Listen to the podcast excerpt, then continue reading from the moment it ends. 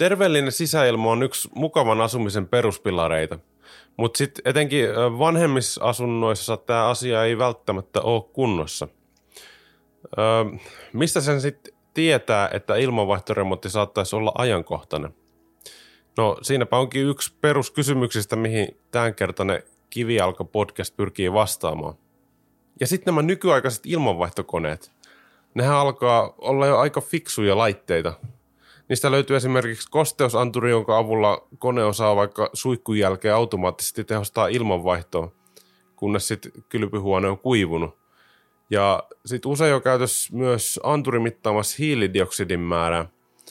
Ja sen perusteella se ilmanvaihtokone osaa päätellä, että kuinka monta ihmistä on sisätiloissa. Ja sitten säätää ilmanvaihtoa sen mukaan.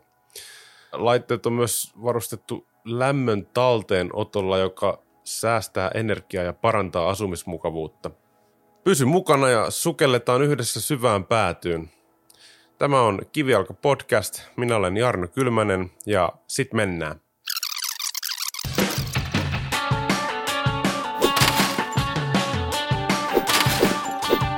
Tämä jakso on tehty kaupallisessa yhteistyössä Vallox Oyn kanssa. Tervetuloa Kivijalka-podcastin jakson pariin. Tuota Tänään me puhutaan ilmanvaihtoremontista. Näin voitaisiin varmasti tiivistää tämä jakson sisältö. Ja vähän puolin ja toisin käsitellään sitä, sitä aihetta. Ja tänään mun kanssa keskustelemassa on Ali Aaltonen. Annetaan hänen itsensä esitellä itsensä tässä kohtaa omin sanoin. Tervehdys vaan. Mä oon tosiaan Aaltosen Ali. Mä oon Valloksoovin koulutuspäällikkö ja olen nyt toiminut alalla vähän yli 30 vuotta. Että kaikki on tähän vuosikymmenten varrelle mahtunut. Ja näitä kokemuksia tässä aina koitetaan sitten jakaa eteenpäin. 30 vuotta. Voisi vois ehkä sanoa, että jotakin on matkan varrella tarttunut tota noin, ilmanvaihtoasioista mieleen. Hei, mennään sitten suoraan asiaan.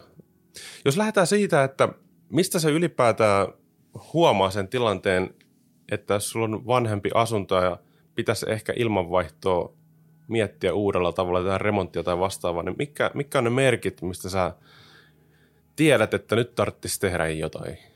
No kyllä, siellä on yleensä kaksi selkeää asiaa. Toinen on semmoinen niin kuin yleinen tunkkaisuus, haju, ehkä makuuhuoneessa raskas ilma aamuisin, niin päin pois. Ja toinen on sitten märkätilojen kuivuminen. Että niiden kuivuminen kestää turhan pitkään. No kuinka kauan että sit pitäisi kestää esimerkiksi märkätilojen kuivuminen? Eli onko ilmanvaihto ihan niin kuin ratkaisevassa roolissa siinä, että kuinka nopeasti kylpyhuone kuivuu? Kyllä, ehdottomasti. Eli kyllä siis sauna ja suihkun jälkeen niin noin tunnissa pitäisi olla pintoja jotakuinkin kuivat. Ja nimenomaan kaikkien pintojen. Tässähän tulee vielä tämmöinen vähän mielenkiintoinen juttu, että lattialämmityksellä hän saa lattian kuivaksi, mutta itse asiassa tehokas lattialämmitys ja huono ilmanvaihto, se on aika vaarallinen yhdistelmä. Koska se lattialämmitys hairuttaa lattialta nopeasti suuren määrän vettä. Jos ei se poistukaan ilmanvaihdon mukana ulos, niin se kosteus tiivistyy sitten muille tiiviille pin, ää, viileille pinnoille. Et esimerkiksi ulkoseiniin, mahdollisesti ulkoseinillä oleviin kalusteisiin ja kaikkiin muihin rakenteisiin. Peilit ja ikkunat, ne on huurussa ja laattapinta. Et silloin varsinaisen suihkun aikaan totta kai mikään ilmanvaihtoista ei pysty poistamaan sitä kosteutta, mikä suihkusta haihtuu. Mutta tosiaan, että tunnissa, jos tilat on kuivat, niin silloin siellä aika, aika lailla hyvin asiat. Siinä vaiheessa, kun on tunnistettu, että on ongelmia, niin äh, voisitko vähän kertoa, minkälaisia erilaisia lähtötilanteita ihmisellä on, mistä lähdetään miettimään sitä koska on erilaisia ilmanvaihtojärjestelmiä. No joo, se on tietysti aina, mikä se ilmanvaihtojärjestelmä on, minkälainen rakennus, onko se yleensä esimerkiksi asukkaan hallittavissa, käytettävissä.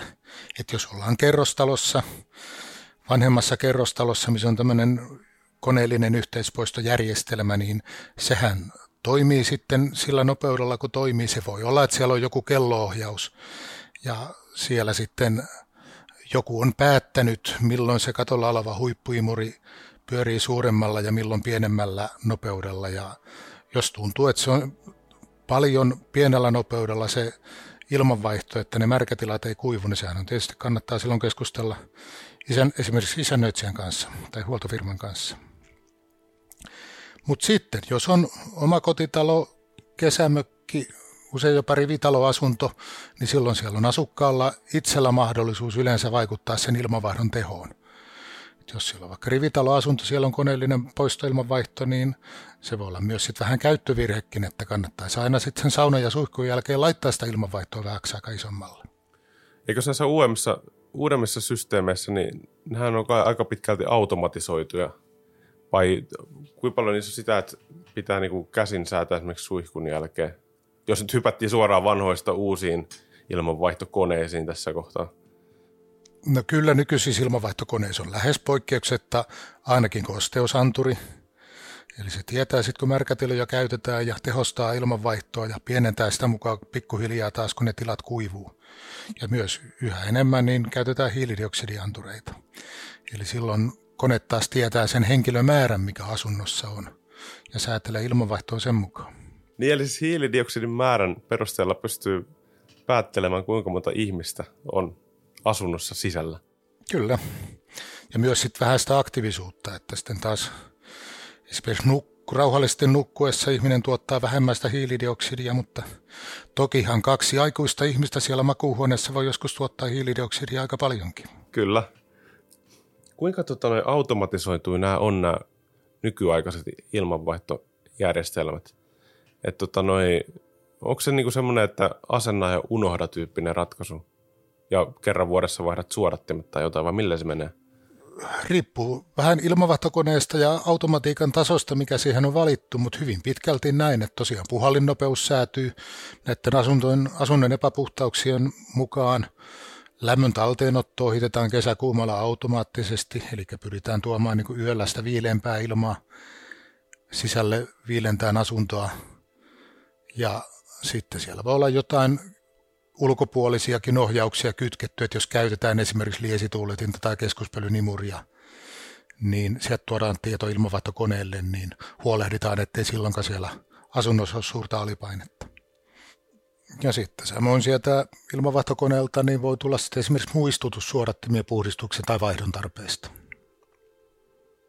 Siinä vaiheessa, kun tota, on sitten huomattu, että ö, talossa ei ilmanvaihto ole ihan – kohdillaan, niin tota, no, minkälaisia ratkaisuja meillä sitten lähtee korjaamaan tätä ongelmaa? No aika usein kyseessä on nimenomaan se korvausilman puute. Jos on esimerkiksi painovoimainen ilmanvaihto, niin sen periaatehan on se, että se tekee sinne rakennukseen alipaineen ja sitten jostakin tulee ilmaa sitten sisällä ja mitä tiiviimpi rakennus, se vähemmän sitä tulee. Et yksi yksinkertainen tapa tietysti on laittaa sinne makuuhuoneisiin korvausilmaventtiili, mutta korvausilmaventtiilihän ei itsessään tuo ilmaa, jos ei siellä ole tosiaan sitä alipainetta siellä rakennuksessa. Jos siellä on joku huippuimuri tai muu poistoilmalaite, niin sitten siellä on alipaine. Ja näistä venttiileistä tulee ilmaa, mutta jos siellä ollaan painovoimaisen ilmavaihdon varassa, niin ongelmahan on siinä, että semmoinen painovoimainen ilmanvaihto, kun toimii tuulen ja lämpötilaerojen vaikutuksesta, niin se voi toimia talvella hyvinkin tehokkaasti, jopa turhankin tehokkaasti, ja sitten koetaan, että niistä venttiileistä tulee kylmää ilmaa. Vastaavasti sitten taas kesällä, kun on ulkona ja sisällä on sama lämpötila, on tyyni ilma, niin silloin siellä ei ole mitään käyttövoimaa, mikä toisi raitista ilmaa sinne asuntoon. Ja tota, sen jälkeen, mitä muita vaihtoehtoja meillä sitten on, kun tämä korvausilma-asian hoitaminen? No sitten tietysti, jos halutaan tehdä se täydellinen ilmanvaihtoremontti, niin silloin sitä ilmaa tuodaan ja viedään niin kuin hallitusti, eli pistetään sinne ilmanvaihtokone, missä on sekä tulo- että poistopuhaltimet. Niin silloin sieltä voidaan poistaa halutuista paikoista, eli nimenomaan niin sanotuista likaisista tiloista, pesuhuoneet, vessat, keittiöt, tarvittava määrä ilmaa, ja sitten se ilmanvaihtokone tuo saman verran korvausilmaa tilalle – niin silloin siellä rakennuksessa ei ole alipainetta eikä mitään korvausilmaventtiileitä eikä muita rakoja ulkoseinissä tarvita. Päinvastoin, että se talosta voi tehdä hyvinkin tiiviin. Ja sitten näihin tulopoistokoneisiin, niihin liittyy vielä sitten se, aina se lämmön talteenotto, että se talvella se sisään tuleva ilma lämmitetään sillä poistuman lämmöllä, niin ei tule vedon tunnetta. Ja säästetään toki energiaa. No jos, mennään, jos puhutaan niin kuin, vanhemmista taloista, missä on vaikka se painovoimainen ilmanvaihto, niin ö, kuinka suuri se on se remontti, mikä siitä tulee, että jos sen tehdään niin kuin ihan tämmöinen nykyaikainen ilmanvaihtokoneella ö, toteutettu ilmanvaihto. Siis tälleen niin ajatustasolla tuntuu ihan hirvittävän isolta remontilta, mutta mitä se niin kuin ihan oikeasti on? No se vaihtelee kovin paljon rakennuksen mukaan, että ilmanvaihtokoneellehan aina paikka löytyy, se on ihan selvä, mutta tota, sitten sieltä ilmanvaihtokoneelta pitää tuoda kanavat sitten, toinen kanavisto sinne makuuhuoneisiin, olohuoneisiin ja toinen kanavisto sitten niihin märkätiloihin ja vessoihin. Ja ne kanavat niin riippuu nyt sitten talosta, niin voidaan esimerkiksi käyttää tämmöistä pientä halkasijaltaan 75 millin taipuisaa muovikanavaa. Sitä voi piilottaa johonkin alas laskettuihin kattoihin, kaapistojen yläsokkeleihin, vastaaviin paikkoihin. Ja sitten toinen tapa on viedä sitten, ehkä vähän epämiellyttävämpi tapa on viedä ne kanavat sinne ullakolle ja lämpöeristää sinne. Yksi tämmöinen rakennustyyppi, mitä Suomessa on todella paljon, mitä pidetään aika hankalana, niin on nämä rintamamiestalot. Mutta siellähän on yleensä se tilanne, että siinä on hormi keskellä ja huoneet ympärillä. Niin siinä ei käytännössä tarvitse tehdä kuin kaksi pystyroiloa tai yksi pystyroilo käytännössä siihen piipun kylkeen ja siellä kulkee sitten ne tulo- ja poistokanavan, niin siinä tulee tavattoman lyhyet haarat sitten vaakatasossa, koska ne huoneet on käytännössä siinä piipussa kiinni. Ne oli painovoimaisen ilmavarhorakennuksen ja poistokanavat on, on jo niissä hormeissa. Mutta tietysti niitä vanhoja tiilihormeja ei yleensä pysty kyllä käyttämään nykyaikaiseen koneelliseen ilmanvaihtoon. Että eikä välttämättä saakkaan käyttää, jos siellä sitten samassa hormistossa liikkuu palokaasuja. No tuo, mitä sitten, jos puhutaan nyt vaikka rintamamiestalosta, niin kuinka hyvin ikään kuin eristettyä ne talot on? Täytyykö se huomioida jotenkin, että mistä se ilma tulee sinne sisään ja vaatiiko se jotakin ekstra toimenpiteitä, että siitä talosta saadaan semmoinen, että se ilma tulee oikeasta paikoista korvausilma sisään ja niin poispäin. En tiedä, hieman sekavasti ehkä selitetty tämä ajatus, mitä mä yritän tuoda ilmi, mutta niin kuin, saitko kiinni tästä niin kuin, logiikasta? No joo, mutta tässä on niin kuin se tilanne, että kun ilmanvaihtokoneessa on tulo- ja poistopuhaltimet, niin se aina poistaa niistä tiloista ilmaa, kun on tarpeen, ja tuo niihin tiloihin, kun on tarpeen. Ja se ei niin kuin välttämättä edellytä, että se talon ulkovaippa olisi kovin tiivis. Mutta jos se talon ulkovaippa vuotaa, niin siellähän tulee talvella sitten taas lisäksi sitä painovoimasta ilmanvaihtoa. Eli esimerkiksi alakerran seinistä, raoista, ikkunanpielistä, mistä tuleekin, niin tulee ilmaa sisällä ja se voi karata sitten vaikka yläkerran ikkunoista ja ikkunan raoista ulos. Et kyllä varsinkin kun puhutaan kaksi-kolme kerroksista talosta, niin mitä tiiviimpi se ulkovaippa on, niin sen parempihan se on ilmavaihdon kannalta. Joo, mutta tavallaan, että jos se ulkovaippa ei ole tiivis, niin se ei sinänsä estä sitä koneellista ilmanvaihtoa, sen tekemistä vanhaan taloon. Ei. Et se ehkä sitten jollain lailla jopa vähentää talvella sen koneellisen ilmavaihdon tarvetta, mutta sitten etu on sitten siinä, että kesällä kun se painovoimainen ilmanvaihto ei toimi, niin silloin sillä koneella saadaan varmasti riittävästi ilmaa joka asumistilanteeseen. No mitäs tämmöisiä ominaisuuksia modernilla ilmanvaihtokoneella on? Jos puhutaan nyt remontiyhteydessä, että siirrytään vanhasta tekniikasta uuteen tekniikkaan oikein niin kuin viimeisen päälle, eli koneelliseen ilmanvaihtoon painovoimaisesta, niin mitä kaikki etuja se tuo tullessaan sitten tämä uudemmalla tekniikalla toteutettu ilmanvaihto? Niitä käytiin jo vähän läpikin, mutta niin kuin jos tiivistetään vielä. Joo, eli kyllähän suurin etu siinä on se, että ei olla millään lailla niiden ulkoisten olosuhteiden armoilla, eli tuuli- ja lämpötilaerojen armoilla. Ja sitten toinen on se, että sinne tiet, esimerkiksi makuuhuoneisiin niin tulee se riittävä määrä, tasainen määrä koko ajan sitä talvella lämmitettyä ja aina suodatettua ulkoilmaa. Sä taisit mainitakin jossakin sivulausessa jo tuo lämmön talteenoton. Avaako vähän tätä lämmön talteenotto-konseptia, mitä se tarkoittaa ilmanvaihdon yhteydessä? No se on itse asiassa hyvin yksinkertainen osa siellä ilmanvaihtokoneen sisällä, eli siellä on tämmöinen kuutio, missä on paljon alumiinilevyä, ja joka toisessa välissä kulkee se lämmin poistoilma ulos, joka toisessa välissä tulee ulkoa kylmää ilmaa sisälle, niin se poistoilman lämpö johtuu sen alumiinilevyn läpi sen kylmään tuloilmaan. Eli silloin kaksi merkittävää etua, miten sitten tärkeysjärjestykseen laitetaankin, mutta tuota, toinen on se, että kun se ilma tulee lämpimänä sisälle, niin se ei aiheuta vedon tunnetta. Ja toinen on sitten energian säästö. Tuommoisessa omakotitalossa esimerkiksi, missä on joko painovoimainen tai koneellinen poistoilmanvaihto, niin se ilmanvaihdon energian kulutus voi olla 3-40 prosenttia sit koko talon energiankulutuksesta. Ja nykyisillä lämmöntalteenottolaitteilla sitä poistoilman lämpöenergiasta voidaan enemmän kuin kolme neljäsosaa hyödyntää tuloilman lämmittämiseen. Nyt kun lämmitysasioista puhutaan, niin ö, miten erilaiset lämmitysmuodot sit vaikuttaa siihen ilmanvaihdon toimintaan? Pitääkö siinä ottaa huomioon jotakin asioita?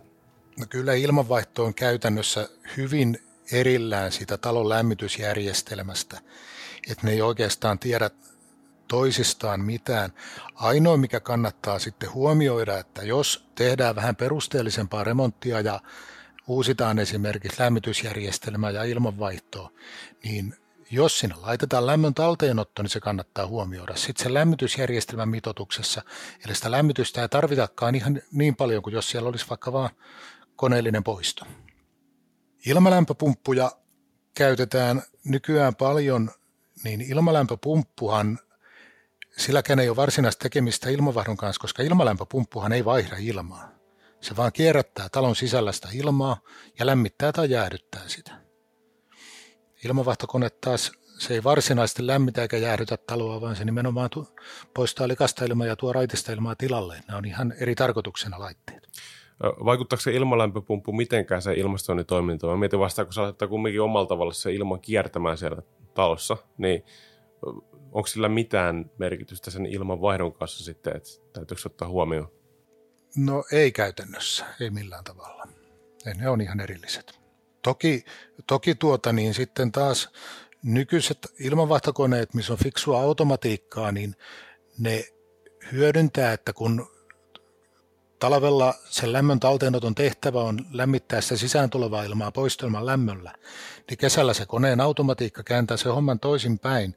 Eli jos ulkona onkin helleilma ja ilmalämpöpumpulla jäähdytetään sitä taloa, silloin se kone kääntää uudestaan lämmön talteenoton päälle ja pyrkii jäähdyttämään ulkoa tulevaa helleilmaa sillä poistelmaviileydellä. Tupla hyöty tavallaan. Kyllä. Jos mennään ihan käytännön tasolle, puhutaan nyt omakotitalosta ja ilmanvaihtoremontista siellä. Miten se etenee se ilmanvaihtoremontti? Otetaan nyt vaikka semmoinen, että siellä on ö, talo, missä on painovoimainen ilmanvaihto ollut. Niin miten tämä prosessi lähtee liikkeelle? No kyllä, sinne kannattaa ottaa alan ammattilainen, joku asennusliikkeen henkilö kartottaa se tilanne, että mitä siellä voi tehdä, mitä ei voi tehdä, mitä ei ole välttämättä järkevää tehdä. Tuommoinen ammattilainen näkee hyvin nopeasti, että mikä on esimerkiksi järkevät kanavien kulkureitit. Ja sitten siinä on paljon semmoisia pieniä asioita kuitenkin huomioitavana, mitä se ammattilainen näkee nopeasti ja yleensä myös ne ratkaisut löytyy sitten nopeasti. Sitten kun kartoitus on tehty, niin sitten sitten tehdään ilmavahtosuunnitelma. Ilmavahtosuunnitelmassa on loppujen lopuksi paljon asiaa, että siellä Määritellään esimerkiksi jokaiseen huoneeseen se tarkoituksenmukainen ilmanvaihto. Sitten kun ne lasketaan yhteen, niin siitä syntyy sitten tarvittava ilmanvaihtokoneen koko ja sitä kautta myös määräytyy sitten kanavien määrä ja koko. Ja sitten siellä on määritelty kaikki äänenvaimennukset, kanavien eristykset, venttiilien tyypit, niin päin pois. Et hyvässä ilmanvaihtosuunnitelmassa on paljon asiaa, jotta sitten se varsinainen asennus sujuu rivakasti. Kuinka kauan voisi ajatella, että tuommoiseen remonttiin sitten menee aikaa, kun ammattilaiset tulee sen tekemään? Varmaan niin kuin hyvin tapauskohtaista, mutta niin kuin jonkinlainen haarukka. No itse ilmanvaihtoasennus, niin voisiko sanoa, että ei se urakoitsijalle, urakoitsijalle leiville lyö, jos se sitä kahdessa päivässä saa valmiiksi. Aika nopealla aikataululla siis selvitään siitä. Mutta sitten tietysti mahdolliset rakennustekniset työt, jos ruvetaan tekemään sen jälkeen esimerkiksi jotain koteloita tai muuta tämmöistä, niin ne on sitten siinä lisänä ja sitten tietysti minkälaista hienoa rakennuspuusepän työtä tekee, niin siihen voi mennä aikaa paljonkin. Sitten kun se remontti on tehty siihen taloon, niin kun sä katsot vaikka olohuoneesta keittiön suuntaan, otetaan nyt tämmöinen, niin mitä on muuttunut siinä huonetilassa? Onko siinä, näetkö siellä selkeästi jotakin tullut lisää? Vai kuinka paljon ne kaikki ö, hormit ynnä muut niin piilotetaan? No mahdollisesti sinne on jotakin sit koteloita rakennettu, jos ei siellä ole tehty ullakollista kanavistoa, niin silloin siellä tietysti koteloitahan voi ikään kuin, miten se sanoisi, vaikka maisemoida jollain tavalla käyttää niitä vaikka valaistukseen tai muuhun. Ei välttämättä huomaakaan, että ne on jälkeenpäin tehty ja ilmavaihdon takia. Et ehkä suurin, suurin, mikä siellä näkyy, on ne ilmavaihtoventtiilit. Entä sitten aiheuttaako tämmöinen remontti, niin kun tulee koneellinen ilmavaihto, niin tuleeko lisää ääntä taloon? Aiheuttaako se kone ääniä? Tänä päivänä ei ilmanvaihdon ääntä tarvitse kuunnella, että kyllä sinne kanavistoon voi semmoiset vaimentimet laittaa, että esimerkiksi makuuhuoneeseen se ilmanvaihdon ääni ei kuulu. Siinä tilassa, missä se ilmanvaihtokone on, niin siinä totta kai kuuluu jonkinlainen ääni, varsinkin silloin, kun se kone käy esimerkiksi saunan jälkeen suuremmalle. Et sen takia se kone sitten kannattaa sijoittaa esimerkiksi johonkin kodinhoitohuoneeseen tekniseen tilaan muualle niin, että se on ikään kuin suljetun oven takana eristettynä siitä asunnosta jos puhutaan omakotitalon ilmanvaihtoremontista, niin onko sinulla siihen niin kuin jotain mielessä, mitä ei vielä puhuttu aiheesta? Niin, sitten tietysti yksi osa sitä ilmanvaihtosuunnitelmaa, niin sitten siellä vielä sitten määritellään, mistä esimerkiksi raitisilma otetaan sisälle, mihin puhalletaan se niin sanottu jäteilma. Se voi puhaltaa seinästä, usein se viedään katolle. Ja sitten taas raittiin ilmanotto kannattaisi mielellään saada aina talon itä- tai pohjoisseinälle, niin tulee kesälläkin vähän viileämpää ilmaa sisällä ja sitten puhtaammalle puolelle. Että ei, ei esimerkiksi vilkas liikenteisen kadun puolelle tai ihan autotallin viereen, missä autolla ajellaan. Sellainen tuli tässä vielä mieleen, että hei, sen ilmanvaihtoremontin jälkeen, jos puhutaan nyt vaikka semmoista talosta, missä on aikaisemmin ollut se painovoimainen ilmanvaihto. Ja siellä on ollut tulisi, tulisia, mitä talvella vaikka hyvinkin ahkeraa poltella.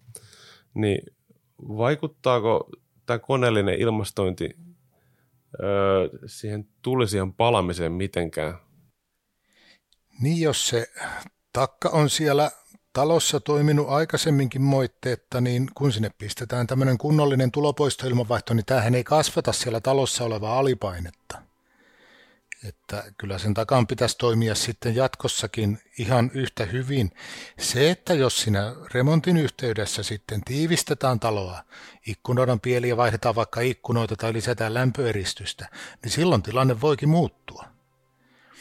Ja sitten sille tulisijalle pitäisi tuoda sitten tai aina tuli siellä pitäisi tuoda palamisilmakanava suoraan ulkoa sinne tulisi valmistajan suosittamaan paikkaan. Sitten arinan alle tai minne, minne missäkin takassa tuodaan. Se, että nykyaikaisissa ilmanvaihtokoneissahan on tämmöinen niin sanottu takkakytkin. Eli sen tehtävä on tehdä hetkellinen ylipaine sinne taloon siinä sytyttämisvaiheessa silloin, kun se hormi on vielä kylmä. Eli se auttaa sitä sytyttämisvaihetta. Mutta se, että ilmanvaihtokone ei kykene siitä sitä varsinaista palamisilmaa tuomaan sinne sille takalle, että sehän on suuri määrä, mitä sieltä piipusta menee ulos silloin, kun se piippu on jo kuuma. Mutta mut lähtökohtaisesti, kun se takka on otettu huomioon siinä remontin suunnitteluyhteydessä, niin onko tämä se keino, millä niinku ne mahdollisetkin ongelmat vältetään? Kyllä, eli huolehditaan, että jollain tavalla sinne takalle tulee vastaava määrä ilmaa, mitä piipusta ulos menee. Öö, nyt, nyt puhuttiin tässä pätkät öö, ilmanvaihtoremontissa, ilmanvaihtoremontista öö, omakotitalossa, mutta miten asiat muuttuu sitten, kun mennään taloyhtiömaailmaan? Siellä on kerrostaloa, rivitaloa ja mitä kaikkea. Niin, tota, noi, kerros vähän näkemyksiä tästä kulmasta. No ensimmäinen ero on se, että jos meillä on oma kotitalo tai kesämökki, niin mehän omistetaan se. Jos me asutaan taloyhtiössä, niin mepä se ei omistetakaan sitä taloa, vaan vaan ne osakkeet ja samoin se ilmanvaihtojärjestelmä on taloyhtiön omaisuutta. Joten ihan omin luvin sinne ei voikaan mitä tahansa tehdä.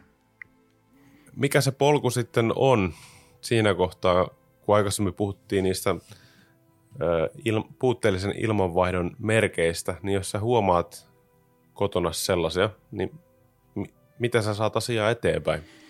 No se vai, vai muuttuu aika paljon vähän rakennustyypin mukaan, pikkusen nyt yleistän, mutta pääsääntöisesti hän kerrostaloissa, vanhemmissa kerrostaloissa on niin kuin koko talon kattava yksi ilmavaihtojärjestelmä.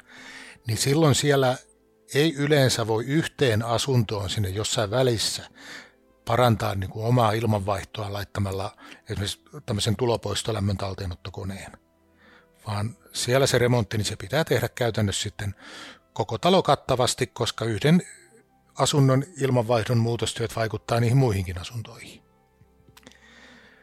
Rivitaloissa tilanne on yleensä toinen, koska niissä on jo yleensä huoneistokohtainen ilmanvaihto, eli ne ei ole missään yhteydessä niihin naapuriasuntoihin. Niin siellä on teknisesti ihan mahdollista asentaa vaikka yhteen asuntoon siellä välillä kunnollinen tulopoisto ilmanvaihto.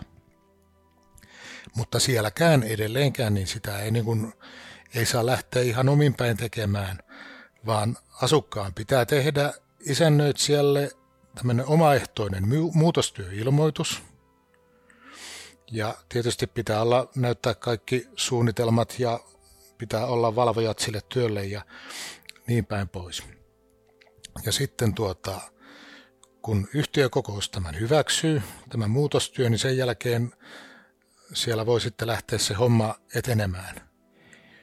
Yleensä tämmöisessä tilanteessa tämä asia kannattaa huomioida siellä yhtiöjärjestyksessä, koska nyt se yhden asunnon ilmanvaihto on erilainen. Sehän on ihan selvää, että kun asukas rupeaa tekemään omaehtoista muutostyötä, niin hän vastaa niistä kaikista paitsi rakentamiskustannuksista, niin jatkossa myös sitten niistä huoltokustannuksista, esimerkiksi suorattimista.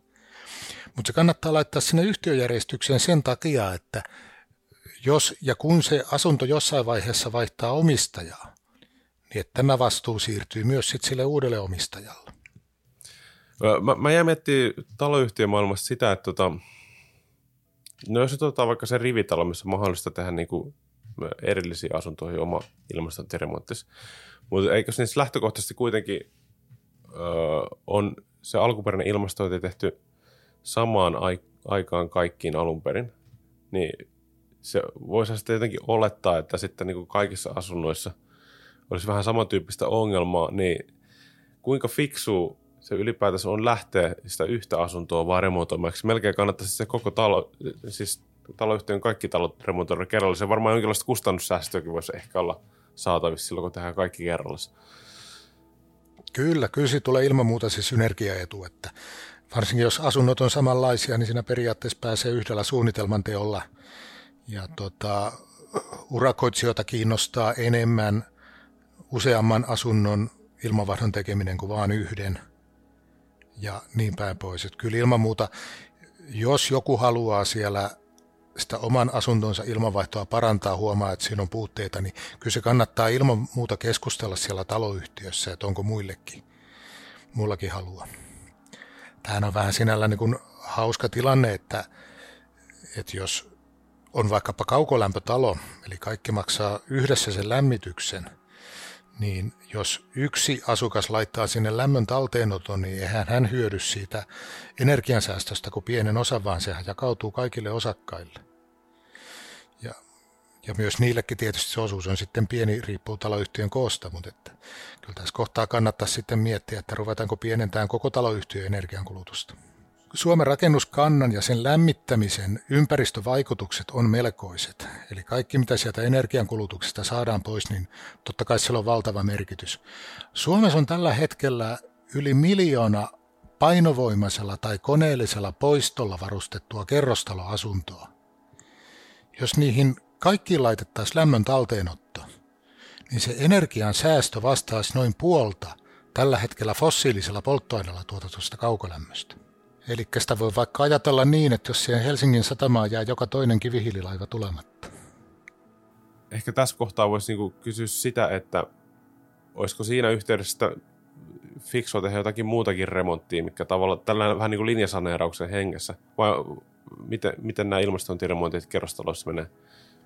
Kyllä, ilman muuta, tai voisi jopa kääntää tämän asian vähän toisinpäin, että kun ta- kerrostalossa tehdään sitä linjasaneerausta, niin totta kai kannattaa miettiä, että voiko siellä sitten samoilla pölyillä ja osittain samoilla kustannuksilla tehdä muutakin.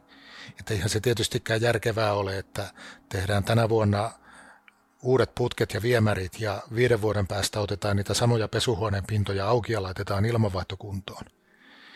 Et se on ihan niin kuin selvää, että paitsi pienemmällä vaimalla, vaivalla, niin pienemmillä kokonaiskustannuksilla aina päästään, mitä enemmän niin kuin sitä saneerausta tehdään yhdellä kertaa. Miten tämmöisessä vanhemmissa kerrostaloissa yleensä lähtökohtaisesti on se ilmanvaihto hoidettu? Onko se niin kuin yleensä koneet jo valmiiksi vai onko se jotakin muita ratkaisuja? No tietysti jos puhutaan oikein vanhoista 50-luvun ja vanhemmista, niin nehän on aina ollut painovoimaisella ilmanvaihdolla. Mutta sitten 60-luvulla alkoi yleistyä sitten koneellinen poistoilmanvaihto. Ja vasta tuossa vuosituhannen vaihteessa ruvettiin oikein yleisemmin laittamaan niin kuin asuntoihin huoneistokohtaista tämmöistä tulopoistoilmanvaihtoa. Et sitä oikeastaan harjoiteltiin joskus 90-luvulla, mutta vuosituhannen vaihteessa siitä tuli sitten lämmön tuli sääntö myös uusista rakennusmääräyksistä johtuen. Miten nämä uudet määräykset tässä vuosien varrella, niin miten ne on ohjannut tätä ilmanvaihtoalan kehitystä? Että onko teillä hirveästi ikään kuin kirittävää aina, kun tulee uusia määräyksiä? Tietysti tiedätte etukäteen, mitä on tulossa, mutta tavallaan, että kumpi menee edellä? Meneekö lainsäädäntö edellä vai seuraako lainsäädäntö vähän perässä, että olette niin kuin koko ajan teidän tuotekehityksessä edellä siitä, että mitä niin kuin lainsäädäntö tuo ikään kuin pakolliseksi rakentamiseen? No joo, kyllä me siinä niin kuin ilmanvaihtokoneet tänä päivänä, niin ymmärtääkseni kaikki markkinoilla olevat, tai totta kai pitääkin, mutta siis ylittää reilusti niin kuin ne nykyisten, nykyiset vaatimukset. Mutta tämähän ei olekaan niin kuin nyt kiinni pelkästään ilmavaihdon vaatimuksista ja ilmavaihdon energiankulutusta, vaan siinähän katsotaan ne, kun aina sitä koko rakennusta. Et kun lasketaan rakennuksen E-lukua, niin jos siellä ilmanvaihdon lämmön talteenotto on vähän huonompi, niin se voi kompensoida vaikka paksuntamalla seiniä.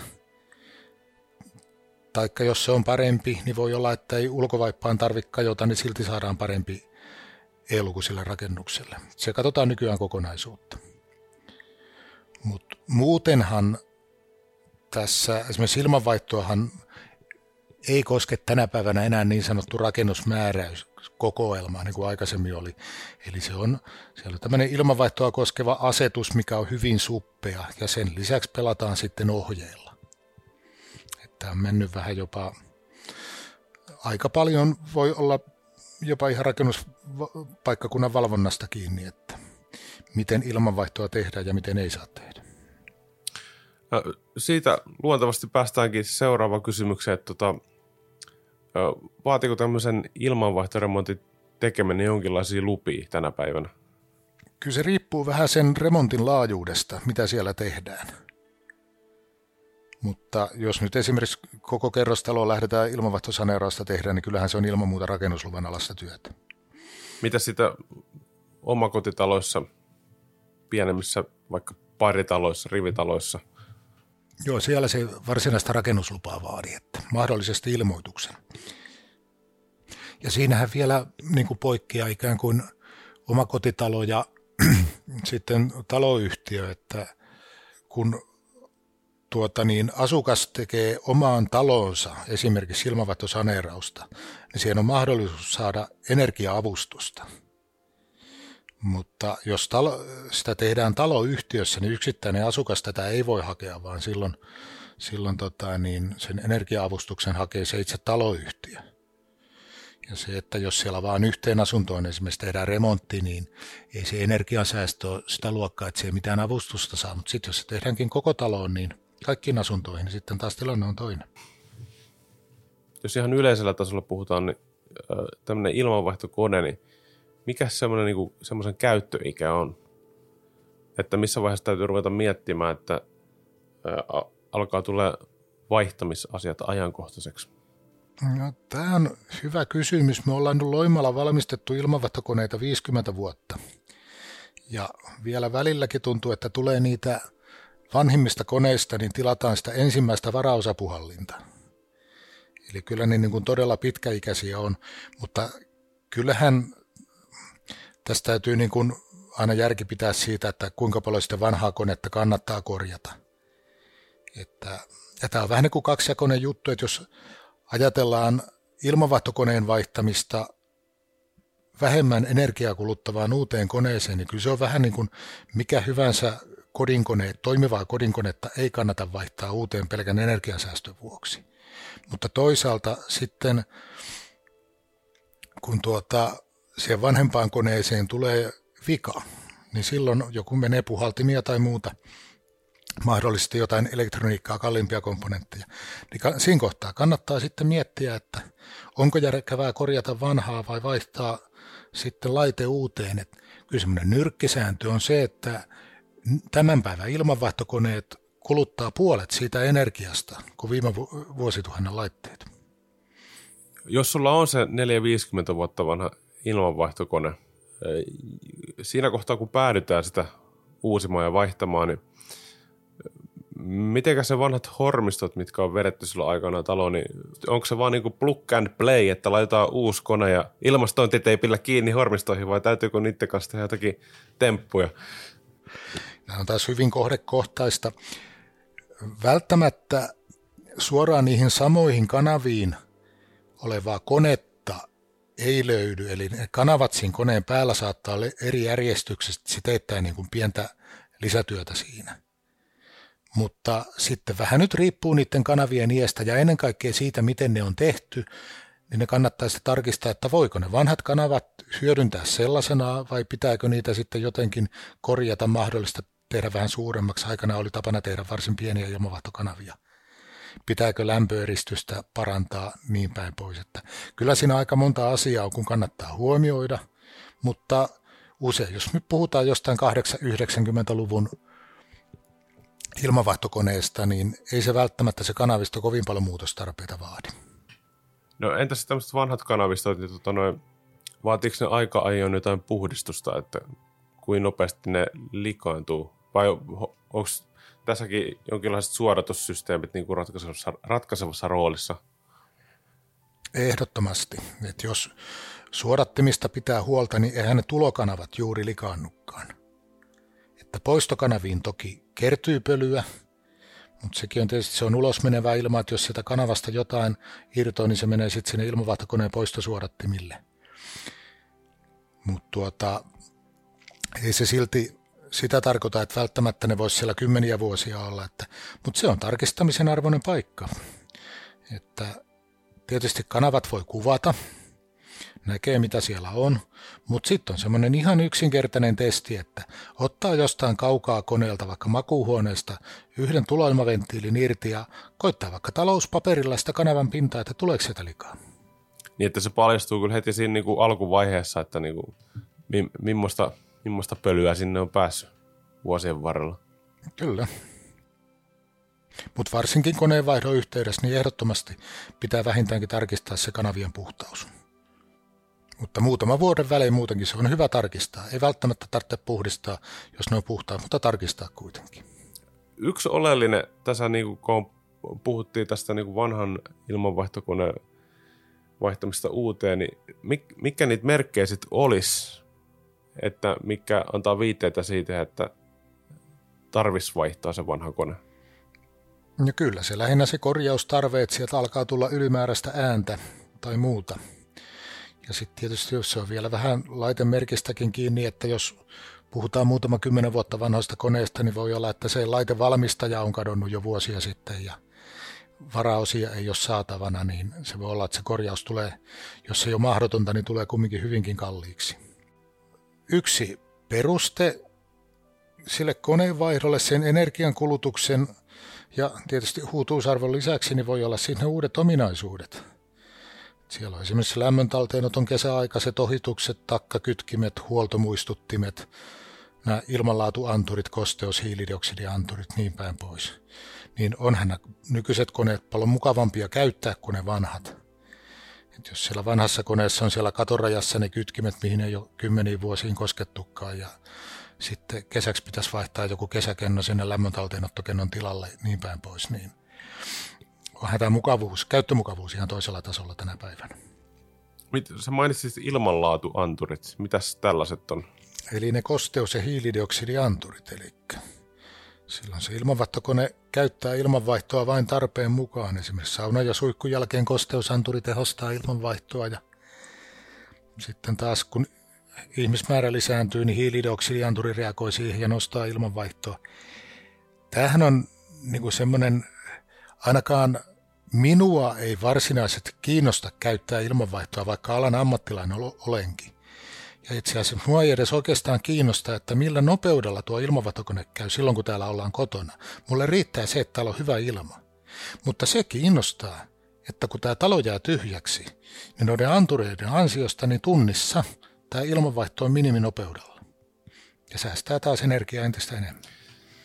Mä, mun mielestä pääsit itse asiassa tässä äsken aika hyvin tähän ytimeen ehkä. Että siis loppupeleissä ilmanvaihdon pitää olla semmoinen, että ei siitä tarvitse niinku huolehtia. Sitten kun, sit kun se vaan toimii, niin semmoinenhan se pitäisi olla. Mitä vähemmän sä, sun täytyy itse käydä sörkkimässä säätimiä tai vastaavia, niin aina sen parempi. Jo, jos sun pitäisi hei tiivistää ihan muutaman lauseen se, että millainen on hyvä ilmanvaihto, niin miten sä sen sanoisit?